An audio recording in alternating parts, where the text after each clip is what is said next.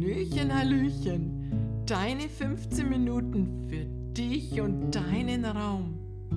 Mein Name ist Petra Colesposito und ich arbeite seit 27 Jahren mit authentischen klassischen Feng Shui. Sei dabei und lerne dein volles Potenzial zu leben. Viel Spaß beim Hören und Erleben. Eine wunderschöne Zeit und viel, viel Spaß dabei, was ich dir heute alles, ja, so aus den Ärmel schüttel, kann man sagen. Ich ähm, habe eine schöne Präsentation auch mitgebracht, die werde ich jetzt gleich mal teilen. Und dann schauen wir mal, wie wir anfangen. Denn heute geht es ja ein bisschen darum, wie kriegst du eigentlich mehr Erfüllung in dein Leben ne, mit Feng Shui? Oder wie schaffst du das, mh, hm, eigentlich mehr zu dir zu kommen? Und ich habe ein so ein kleines Potpourri zusammengetragen und äh, die ganze Woche schon, also die Videos ähm, mir auch vorbereitet darauf, wo ich glaube, dass der letzte Tag sogar noch der beste sein wird. Und ähm, ja, jeder Tag hat halt so seine Vorzüge und ähm, heute geht es um die Erfüllung. Also hier habe ich schon mal aufgezeigt, das ist ein Geomantenkompass, ein Feng Shui Geomantenkompass, den wir brauchen beim Lesen. Aber wenn du jetzt ähm, hier eigentlich die Mitte siehst, dann ist es ein ganz normaler Kompass. Jeder Ring auf diesem Kompass hat eine andere Entsprechung von Formeln die man eigentlich erstmal gar nicht braucht. Gell? Aber man kann natürlich, wenn man äh, Lust hat, diese Formeln auch lernen. Und ähm, jeder Ring entspricht entweder einen landschaftlichen Aspekt oder auch einen zeitlichen Aspekt. Und warum ich dieses Bild als erstes gewählt habe, hat einfach damit zu tun, dass wir, wir uns einfach darüber bewusst werden sollten, dass Feng Shui eine ganz alte Wissenschaft ist und die über Jahrtausende und Jahrtausende und Jahrhunderte vom Meister zu Meister weitergegeben wurde und dadurch auch immer wieder sich weiterentwickelt hat. Also hier sieht man jetzt mal mich mit meinen ganzen Meistern. Also zum Beispiel Großmeister Yap Cheng Hai hatte über 70 Jahre Erfahrung und hier bin ich mit Großmeister Raymond Lo. Und dieser Herr Meister, Großmeister Li, ist leider schon gestorben. Der ist 96 geworden. Auch Großmeister Erb Hai ist äh, gestorben. Äh, 2014 auch im hohen Alter von 88 oder hoch kann man ja gar nicht sagen. Aber er wollte mit 88 sterben und ist sozusagen mit 88 gestorben. Ja? Als ich ihn kennengelernt habe, da war er noch jung und blühend, so in mein Alter. Und er hat damals schon zu mir gesagt, Petra, ich werde mit 88 Jahren sterben. Und es ist wirklich so gekommen, er ist genau an seinen 88. Geburtstag gestorben. Und hier unten das große Bild, da sieht man alle Feng Shui-Meister. Ich war mal 2010 eingeladen an einem Feng Shui-Kongress und an diesem Feng Shui-Kongress hm, oh, die Silvana kann mich nicht hören. Ist es bei euch denn auch so? Die anderen können mich hören, oder? Ich habe gerade mein, mein Mikro ähm, getestet gehabt, da ging eigentlich alles ganz gut. Also wenn mich bitte noch jemand nicht ich höre dich. Okay, die Edith hört mich, dann ist schon mal super. Dann kann ich einfach weitermachen. Da war ich 2010 auf einem Feng Shui-Kongress eingeladen, und zwar in China und das war in Guangzhou. Und damals habe ich ähm, viele Meister auch aus Singapur wieder getroffen und da war auch ein Meister dabei, der hat gesagt, ähm, er ist ganz glücklich, dass man jetzt wieder über Feng Shui sprechen darf in China. Das war nämlich lange Zeit nicht so. Und ähm, das Thema ist natürlich, dass man das sehr unterdrückt hat. Man fragt sich, warum eigentlich? Warum ich jetzt den Meister Li hier äh, genommen habe als Bild, hat damit zu tun, weil wir sind damals in Guangzhou gewesen und haben äh, dort das Yangon Feng Shui äh, nicht nur kennengelernt, sondern auch untersucht. Also wir sind an vielen Plätzen gewesen, Tempelanlagen und äh, Großmeister Yang Jung Song hat damals 800 nach Christus viele, viele Beratungen gemacht. Und ähm, ja, es gibt so eine kleine Geschichte darüber, denn Meister Yang Jung Song hat gelebt 800 nach Christus und ähm, war am Kaiserhofe natürlich Beamter und den, der fand das gar nicht gut. Und so ist er von äh, äh, Hongkong rüber nach, äh, von, von Beijing nach Hongkong und dann äh, nach Guangzhou und hat damals den damaligen ähm, Kaiser, ich will nicht sagen, äh, nicht Kaiser, sondern ähm, Herzog beraten und hat sehr hohe Erfolge damit erzielt.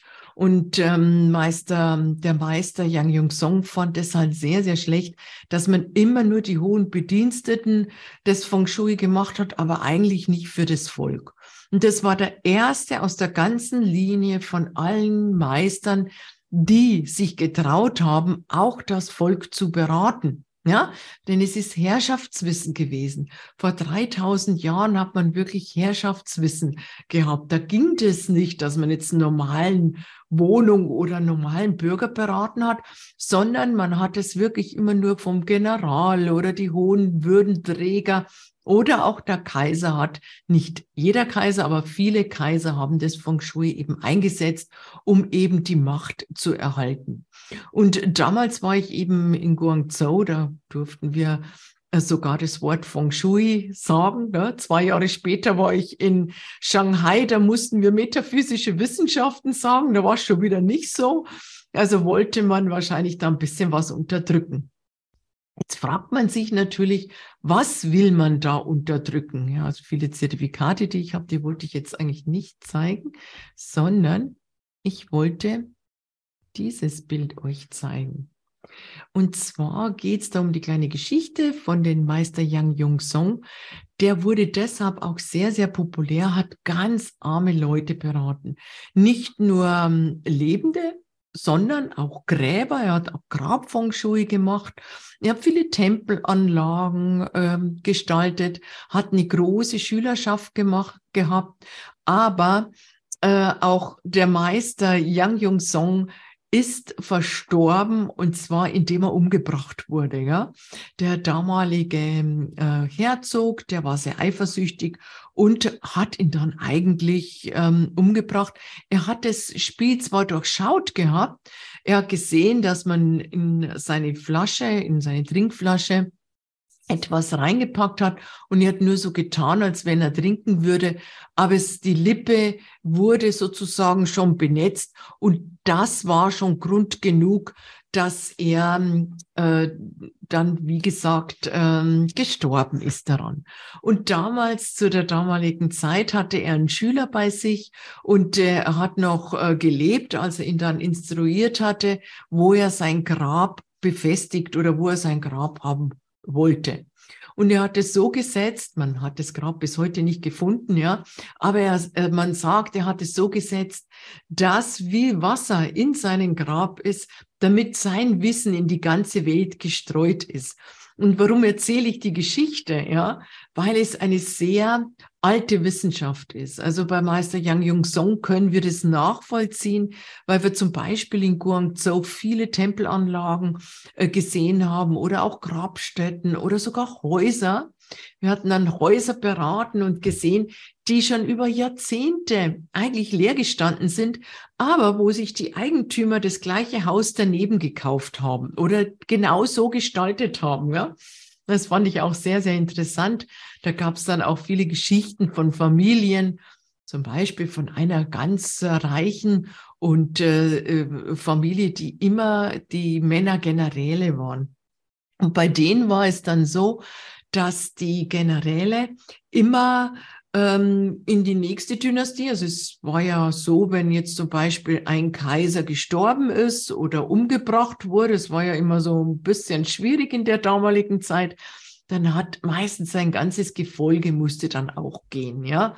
Und bei den, äh, bei den Generälen aus diesen ähm, Linien war es so, dass die das überstanden haben. Also der Kaiser hat zwar abgedankt oder ist vielleicht nicht mehr gewesen und dann hat der nächste Kaiser den wieder übernommen und wieder zum hohen Würdenträger ähm, anerkannt. Und das ist eigentlich sehr, sehr selten. Und eines Tages war es so, dass das Haus schon sehr zerfallen war und die Familie sich gedacht hat, na ja, also jetzt müssen wir ganz woanders bauen. Es reicht irgendwie, wir brauchen was Neues. Und in dieser Phase sind die ganz äh, arm geworden und es lief einfach nichts mehr so richtig. Und dann ist die Großmutter draufgekommen, dann hat sie gesagt, ja, wir müssten wieder an den gleichen Ort zurückkehren, weil das Feng Shui an diesem Ort so gut gewesen wäre. Und so hat die Familie das gleiche Haus gleich daneben gebaut, wo sie heute noch drin wohnen und es geht ihnen immer noch ganz gut. Und das andere zerfallene Haus steht sozusagen nicht weit weg und das haben wir alles besichtigen können. Also im Feng Shui gehen wir sozusagen da, davon aus, dass es sehr, sehr eine alte Wissenschaft ist. Und wenn was sehr, sehr alt ist, dann muss es doch funktionieren. Aber noch mal kurz zurück zu meinen Folien, die will ich dir natürlich auch nicht vorenthalten. Im Feng Shui geht es immer darum, um drei Aspekte des Lebens. Also einmal geht es um das, den himmlischen Aspekt, sagt man, also seinen Schicksal, den kann man nicht entrinnen. Man ist geboren, zum Beispiel, ich bin in Deutschland geboren oder mit weißer Hautfarbe geboren oder ich bin in, in ähm, einen guten Elternhaus geboren oder eben in einem nicht so guten Elternhaus. Wir sagen, das ist Schicksal. Also ein bisschen Schicksal kann man sagen, hat man ja das ganze Leben. Wir wissen ja auch nicht, was unser, warum wir auf dieser Welt sind und was manchmal unsere Aufgabe ist. Manchmal wissen wir unsere Aufgabe, aber manchmal wissen wir es nicht. Also so ein bisschen Schicksal ist dabei. Ja? Also wir wissen, wir können das nicht beurteilen, also sozusagen nicht verändern. Das menschliche Glück, das können wir verändern. Also zum Beispiel, indem ich was verändere. Also wir wissen ja, dass Feng Shui wirkt. Also wenn ich es jetzt verändere, meinen Raum oder das, was ähm, um mich ist, dann verändert sich auch gleichzeitig eine Einstellung bei mir. Ja? Also das heißt, mit Feng Shui kann ich eine ganze Menge verändern. Aber ich muss erstmal bereit sein, was zu verändern. Ja, das ist auch ganz wichtig. Denn wenn ich nicht bereit bin, was zu verändern, dann, ja, dann, also es heißt immer, es ist mein menschliches Glück. Mache ich was draus oder bin ich eher faul und zurückhaltend oder bin ich aktiv? Und das dritte Glück das ist das irdische Glück. Das ist Feng Shui. Also wie ich gebettet bin, wie ich selbst meine Umgebung habe, wie selbst kraftvoll meine Umgebung ist, desto besser kann ich es natürlich für mich nutzen. Mm, ein kleines Beispiel vielleicht. Also du kennst das Gefühl, du kommst in einen Raum und du findest den Raum super. Also du hast gleich Energie. Oder du gehst in ein Geschäft und du sagst, wow, super, eigentlich brauche ich gar nichts, aber ich kaufe trotzdem was. Also dieses unterbewusste Gefühl, wo wir inspiriert werden oder getriggert werden, etwas zu machen. Oder kennst du das Gefühl, du gehst in einen Raum und sagst, geht gar nicht. Und gehst eigentlich gleich wieder aus diesem Raum raus, weil es einfach ganz ähm, ein ungutes Gefühl ist, ja, weil du dich nicht wohlfühlst, weil du keine Lust hast zu verweilen. Und dieses Unterbewusstsein von uns geht wahnsinnig schnell. Ja, das geht so schnell, dass man in Sekundenschnelle können wir einschätzen, gut oder nicht gut. Und das, das ist, das ist sozusagen der erste Eindruck. Der erste Eindruck, ob das Feng Shui eben für uns passt oder nicht. Ja, wir können mit Feng Shui das Leben der Menschen verändern. Und würde Feng Shui nicht funktionieren, hätte man es dann über Tausende von Jahren ausprobiert. Also für mich ist immer ganz wichtig, dass man so mehrere Aspekte betrachtet im Leben. Was möchte man überhaupt in sein Leben? Will man Gesundheit? Will man Lebensfreude? Will man Erholung oder Konzentration? Oder vielleicht Ausdauer? Vielleicht hast du selbst einen besonderen Wunsch, den du dir selber gerne erfüllen möchtest. Ja, hör mal auf dich rein. Was wäre genau dein Wunsch in den Augenblick? Was stört dich oder was ist nicht besonders, was du sagen könntest, du möchtest es ändern? Denn ähm, das Erste ist immer, wenn wir zu einer Feng Shui-Beratung kommen, ist es eigentlich immer so, dass irgendwelche Störgefühle sind, die der Mensch irgendwie beseitigen möchte. Er möchte diese Störgefühle nicht mehr haben. Er möchte vielleicht wieder in seine Gesundheit kommen oder vielleicht wieder in seine Kraft, vielleicht in die Freude kommen. Ja, wieder lachen können und glücklich sein, sich keine Sorgen machen zu müssen. Ja, das, ähm, das kann Feng Shui leisten. Feng Shui gibt es, wie gesagt, schon seit Ewigkeiten. Früher hieß es dann nicht Feng Shui, sondern es hieß Kanyu. Also das heißt, man hat beobachtet. Und zwar, man hat den Himmel und die Erde beobachtet. Also die Erde, natürlich den Platz, wo ich stehe, wo ich gehe, wo ich mich eigentlich befinde. Das ist die Erde. Und ich habe natürlich auch den Himmel beobachtet. Ich habe Sonnenfinsternis, Mondfinsternis, vielleicht sogar den Vollmond und den den zunehmenden Mond, alles solche Dinge habe ich natürlich im Feng Shui beobachtet und das über Jahrtausende. Und wenn wir uns auch bewusst werden, dass es auch heutige Physiker gibt, die sich natürlich auch mit vielen beschäftigen, so nenne ich zum Beispiel nur mal Albert Einstein, der ja auch durch seine Relativitätstheorie bewiesen hat, dass wir uns in einen Raum bewegen. Also wenn wir uns in einen Raum bewegen, dann ist es so, dass der uns beeinflussen muss. Genauso wie ein anderer Mensch, der in einen Raum kommt, uns auch beeinflussen kann. Und das geht auch schnell, denn wir haben ja immer unsere Sensoren und wir können ganz schnell beurteilen, der ist gut drauf, der ist nicht gut drauf oh, der hat aber heute miese Laune, muss ich mich zurückziehen. Also das Thema ist doch, dann habe ich doch auch einen Einfluss. Ja, dann beeinflusst mich sozusagen auch der andere Mensch, wenn er in den Raum kommt. Es wurde immer geheim gehalten, dieses Wissen. Also das heißt, es war nicht offiziell. Und auch heute ist es nur kleinen oder Gruppen eigentlich, die das ganze äh, Wissen haben. Und ich finde, es braucht aber auch einen Meister, der mutig ist. Also mein Lehrmeister hat damals zu mir gesagt, er hat ganz viel Ärger auch bekommen mit seinen eigenen ähm, äh, Kollegen, weil er dieses Wissen uns Langnasen sagt er, ja, weitergegeben hat. Aber er hat dann auch zu mir gesagt, Petra, Du brauchst das eines Tages. Ihr braucht dieses Wissen eines Tages. Und ich denke mir, es ist mehr als nur wichtig. Es ist dieser Zeitpunkt schon lange gekommen, dass wir dieses Wissen brauchen. Denn wir sollten wieder lernen, unsere Umgebung, unser Umfeld ganz genau zu betrachten und wieder auf unser Gefühl hören, was eigentlich so mit uns ist und wie wir das am besten verändern können. Und dann dann geht's uns nämlich auch gut. Denn wenn wir im Einklang mit der Natur sind, dann kann uns nichts mehr, mehr passieren. Also was äh, die, die Schwierigkeit bei uns im Westen ist, dass wir gerne, ähm, wie soll man sagen, schnell Geld verdienen wollen und dann irgendwas erfinden. Und so war es auch, als äh, das New Age Feng Shui, man sagt, das Dreitürmpark war was sehr einfach gestrickt ist, auf den Markt kam. Damals hat es erfunden Meister Li Yun, der aus Amerika war. Und er selbst war ein sehr, sehr spiritueller Mensch, ist leider auch schon gestorben mit, glaube ich, 54 Jahren.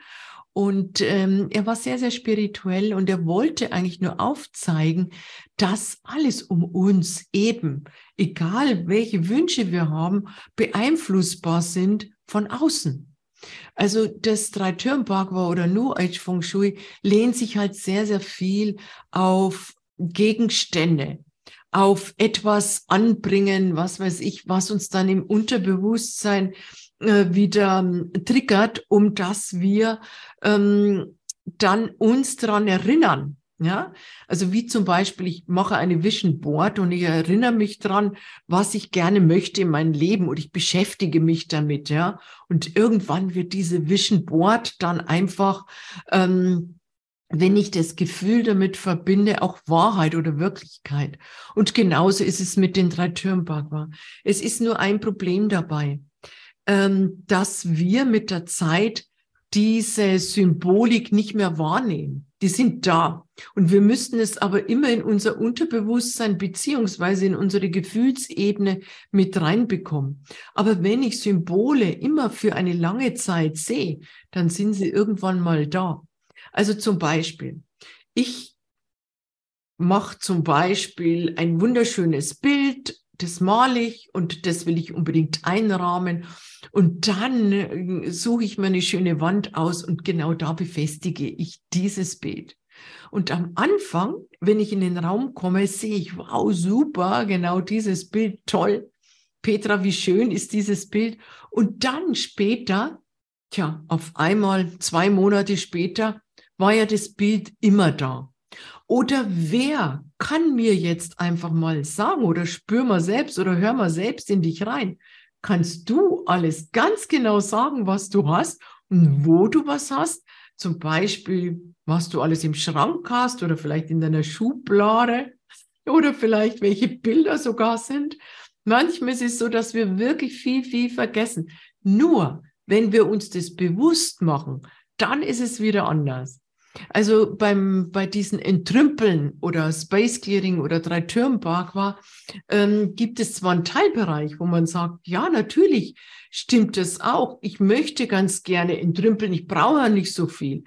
Aber das war nicht der Ansatz von dem früheren Feng Shui. Denn da hatten wir gar nicht so viel, ja. Vor 2000 Jahren, glaube ich, hatten die das Problem des zu viel nicht.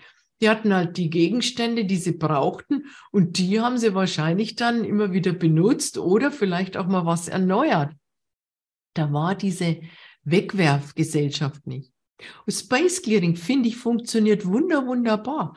Das ist eine ganz tolle Sache und ich selbst mache Space Clearing immer wieder, weil es alte Energien reinigt und einfach was Frisches, Neues mit reinbringt. Aber warum vergleiche ich das jetzt? Weil wenn ich es jetzt vergleiche, dann kann ich einfach sagen, also Space Clearing muss ich ja immer wieder machen, damit ich den Raum immer wieder reinige. Ja, das ist was anderes, als wenn du Feng Shui magst, weil Feng Shui, na klar, du stellst dein Bett oder dein Schreibtisch oder vielleicht hast du das Haus sowieso schon dementsprechend ausgerichtet. Und es ist in einer guten Richtung, sagen wir es mal dann brauchst du nichts mehr machen. Und es läuft dann auch über das Unterbewusstsein ab. So, jetzt muss ich das hier wieder. Zack. Genau. Also das heißt, im klassischen, authentischen Feng Shui äh, verändern wir eigentlich, nein, wir verändern nicht, sondern wir richten es dementsprechend aus. Einmal gucken wir uns das alles an. Wo steht das Haus? Ganz wichtig. Dann gucken wir uns an, was haben wir denn da für ein Haus oder wie könnten wir das Haus auch gestalten oder planen. Und das Haus ist auch einen Zeitfaktor unterworfen.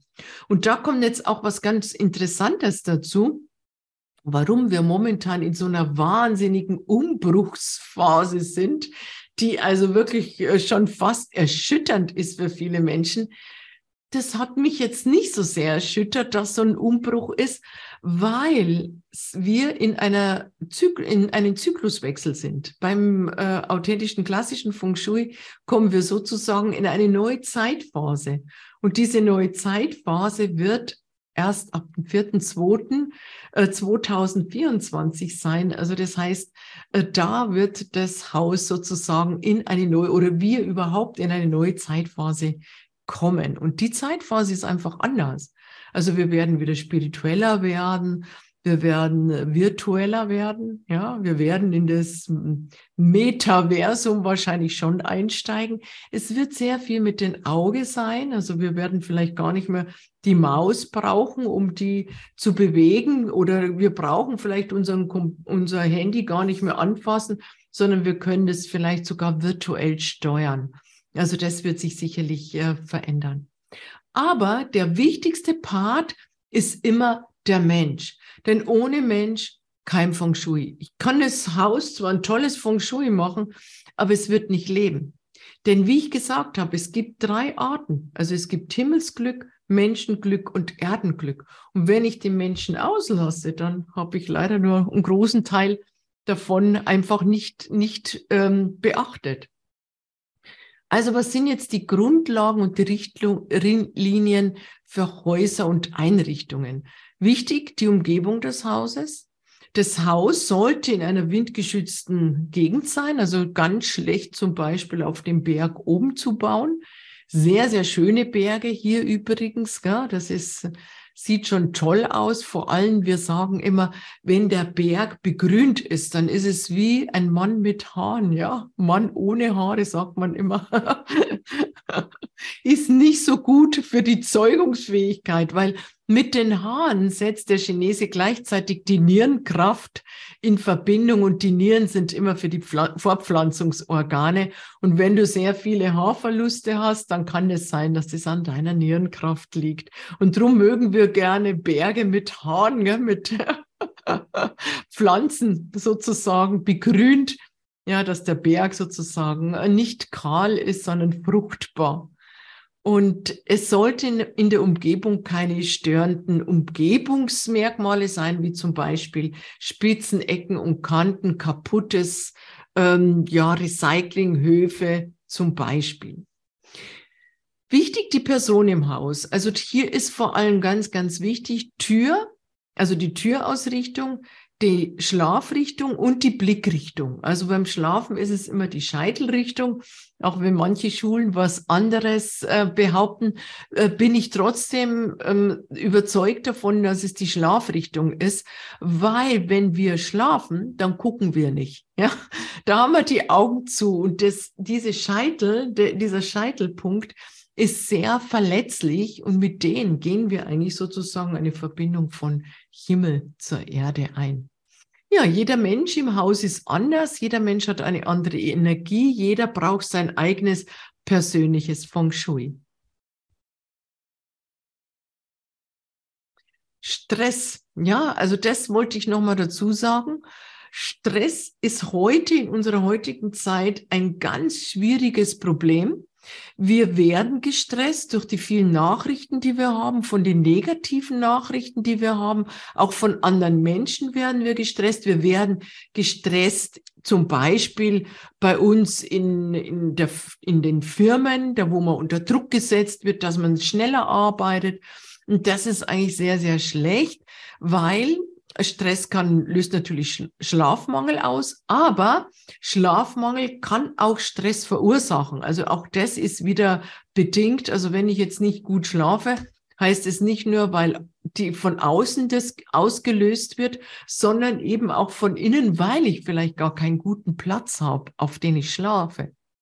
Das kann zu körperlichen und seelischen Leiden in Kombination mit unausgewogener Ernährung ist dann nochmal die Todesfolge Nummer eins. Gell? Also schlechte Ernährung, Schlafmangel, äh, Stress kann Schlaganfall, Herzinfälle, Krebs auslösen. Also Krebs habe ich sehr, sehr oft, wenn man ähm, die Schlafplätze untersucht und auf Störungsquellen äh, sich befindet. Gell? Dann kann manchmal äh, viel äh, Stress sein und der Körper, der gewöhnt sich zwar teilweise daran, aber es tut ihm nicht gut. Also da gibt's dann wirklich ähm, ähm, Bette, Betten, die einfach ungünstig sind. Also das kann zum Beispiel sein, dass du, wenn du auf so einer Störquelle liegen würdest, manchmal merkt man's. Also der erste Merkmal ist immer, ich gehe nicht gern ins Bett vom Unterbewusstsein mein Kopf sagt, ich muss aber ins Bett gehen, weil man im Bett schläft, ja. Aber eigentlich vom Gefühl her würde ich lieber auf der Couch schlafen, weil ich da einfach besser schlafe. Kopf sagt, auf der Couch darfst du nicht schlafen, du musst ja in dein Bett gehen. Also du weißt schon, was ich meine. Dein Unterbewusstsein weiß eigentlich schon, dass das Bett nicht günstig ist, sondern die Couch besser ist.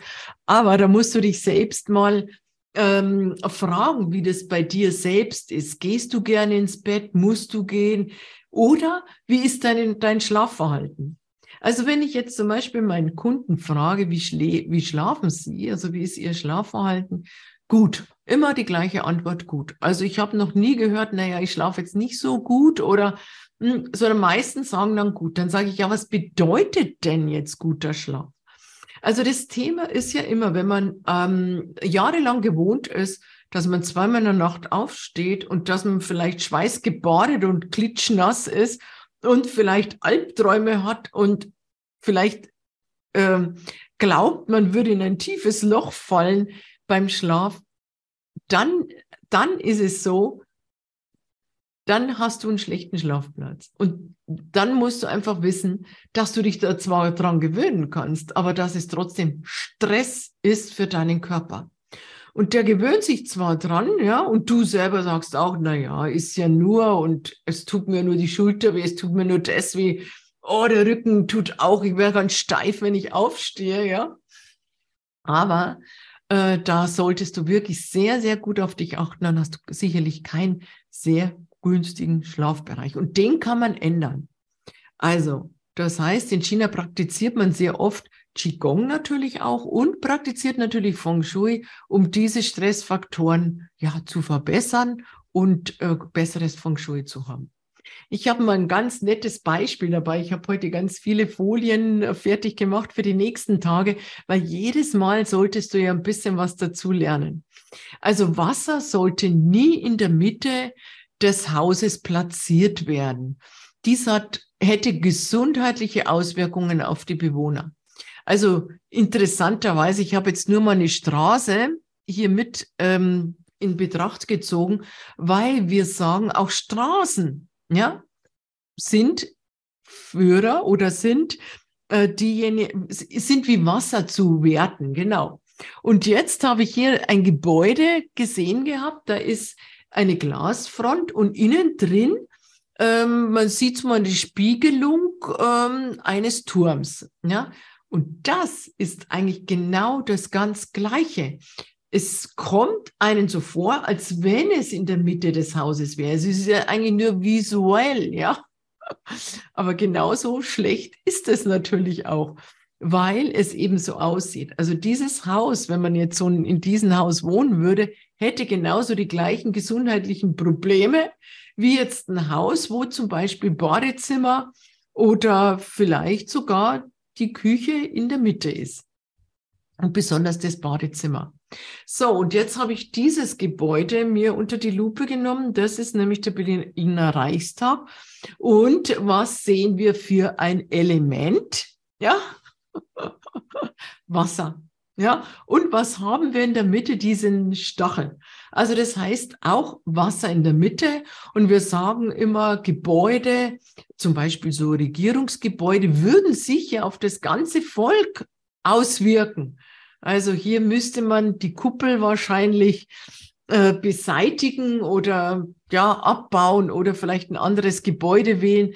Ich, das Gebäude wäre vielleicht gar nicht mal schlecht, aber das ist wirklich ein Dorn im Auge, ja? kann man sagen. Der Stachel in der Mitte und es ist das Wasserelement.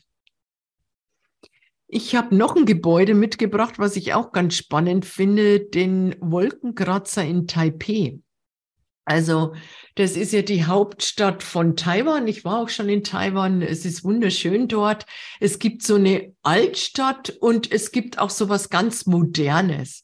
Und es gibt äh, einen Architekten und der hat dieses Gebäude eben äh, festgelegt. Der, der Architekt hieß Chang Yong Li und der hat es so gebaut wie den Bambus, weil der Bambus, äh, man sagt man, der wird als edler Herr bezeichnet und steht Sommer wie Winter und selbst bei größten Sturm aufrecht und stolz. Und wer schon mal einen Bambus bei sich im Garten hatte, der weiß sicherlich, wenn er so eine aggressive Form hat, dass sich der schnell ausbreitet und ganz schnell vermehrt. Also der hat enorme Kraft und ähm, versinnbildlich Treue, Beständigkeit sowie Glück und Reichtum. Und dieses Gebäude ist wohl auch ein Zeichen von Selbstbewusstsein und Macht gegenüber der Regierung von China. Die Aufgaben des Feng Shui-Experten war, war es, die Türen an die optimalen Stellen zu stellen und so wie die Baumaterialien und die Farben harmonisch aufeinander abzustimmen. Ja. Und damit eben nicht nur unten, sondern sich auch oben die Energien äh, sammeln können. Also sehr, sehr interessantes Gebäude. Wenn ihr mal in Taipei seid, äh, da kann man oben auch Kaffee trinken und äh, sich mal die Stadt von, von oben anschauen, ist sehr, sehr interessant. Jetzt gucke ich mal, ob da noch einer eintreten möchte. Nee, ist nicht gut. Dann habe ich ein nächstes Gebäude mitgebracht. Ich war natürlich auch in Hongkong, also nicht nur einmal. Hongkong ist auch eine tolle Stadt.